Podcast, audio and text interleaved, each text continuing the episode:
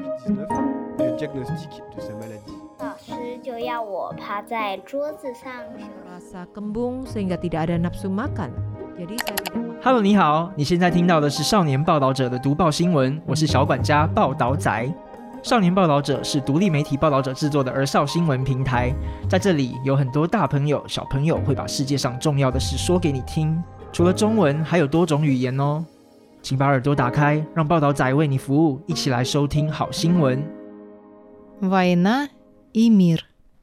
Рассказ для юного читателя. Увидимся в Тайбэе после войны. В молодости, обуреваемый любопытством к жизни в других странах, я отправился учиться в Россию. Сейчас я преподаю в Государственном политическом университете Дженджи курсы лекций на тему российских исследований. Есть в нашем университете несколько особенных факультетов.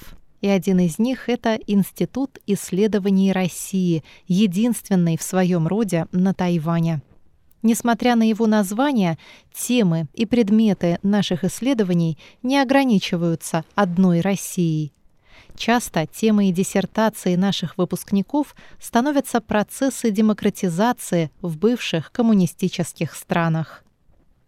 Благодаря моей работе у меня есть возможность общения с коллегами из стран Центральной и Восточной Европы и даже опыт совместного написания исследовательских статей. У меня появились друзья в странах этого региона, включая Украину, где недавно разгорелась война. Год обучения украинскому языку.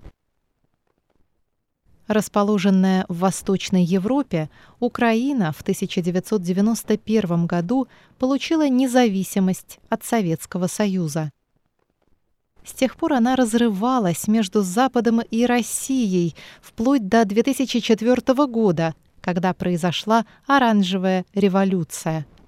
Чтобы дать студентам возможность глубже познакомиться с прошлым, настоящим и будущим Украины, я пригласил профессора Виктора Киктенко из Академии наук Украины прочесть курс лекций в университете Дженджи. Профессор Киктенко открыл для меня окно в Украину.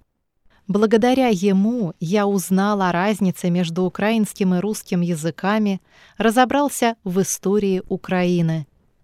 Но самое главное, он познакомил меня с национальной идентичностью Украины, поделился своей горячей любовью к этой стране.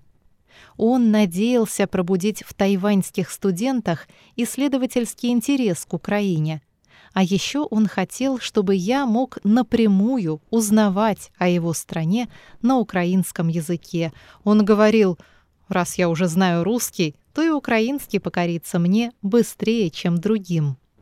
В свободное от занятий время он давал мне индивидуальные уроки украинского языка. В начале 2022 года, когда в новостях стали передавать о стягивании российских войск к границам Украины, о растущей напряженности в отношениях между Россией и Украиной, я был сильно обеспокоен судьбой моего друга в далекой Украине. Я связался с профессором Киктенко в социальных сетях, и он сообщил мне, что в Киеве, столице Украины, спокойно, и что российские войска вряд ли пересекут границу. После начала войны мой друг пропал. Однако, ко всеобщему шоку, 24 февраля Россия вторглась в Украину. Началась всесторонняя атака Киева, и я потерял связь с профессором Киктенко. Каждый день я, находясь на Тайване, пытался связаться с ним через социальные сети, но он не отвечал на мои сообщения. Я смотрел по телевизору новости, как российские войска окружают Киев, как обстреливают жилые дома.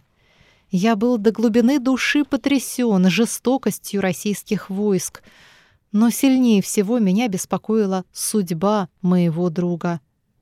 Так как я занимаюсь исследованиями России, меня в последнее время часто приглашают на различные научные симпозиумы и на интервью. Но для меня эта война в далекой Украине за 8 тысяч километров от Тайваня уже не предмет для научного анализа. Война свелась для меня к одному вопросу. Где мой друг? Жив ли он? Каждый день, включая компьютер, я первым делом смотрел, нет ли весточки от профессора Киктенко. Но монитор изо дня в день показывал лишь последние строчки нашей прежней переписки. День за днем российские войска продвигались на север, на восток, на юг территории Украины, обстреливая ее с воздуха, с суши, с воды, разрушая города и села, по мере продвижения российских войск на душе у меня становилось все мрачнее и мрачнее. Частичка тайваньского тепла для моего друга. На рассвете воскресенья я вдруг услышал звоночек мессенджера в компьютере. Новое сообщение. Я вскочил и побежал к компьютеру — Господи, какое счастье! Не удержался я от радостного возгласа. Это профессор Кектенко. Он в безопасности. Спасаясь от российских войск, он был вынужден покинуть Киев и эвакуировался на запад Украины. Несколько недель он с семьей провел в бомбоубежище.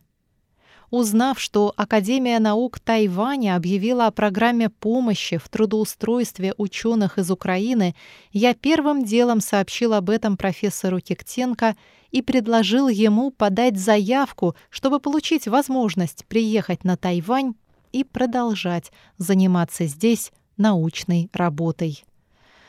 Ответ профессора растрогал меня и опечалил. Оказывается, на войну мобилизуют всех мужчин моложе 60 лет. Профессору 51 год. Он не снят с воинского учета. Он сказал мне, что в любой момент готов встать на защиту своей страны и отправиться на войну с российской армией. Мое предложение приехать на Тайвань он вежливо отклонил. 26 февраля на стене небоскреба Тайбэй-101 высветилось изображение украинского флага. Я тут же отправил профессору фото. 5 марта МИД Тайваня провел пресс-конференцию, на которой было объявлено о программе помощи Украины, и об этом я тоже сообщил моему другу. Мне хотелось ободрить его, чтобы он не падал духом, прячась в бомбоубежище. Услыхав о помощи со стороны Тайваня, он сказал мне, что благодарен Тайваню за теплые отношения и что больше всего он скучает о времени, проведенном на Тайване. Он сказал, что после войны мы обязательно встретимся в Тайбэе достойное уважения страна, достойный восхищения народ.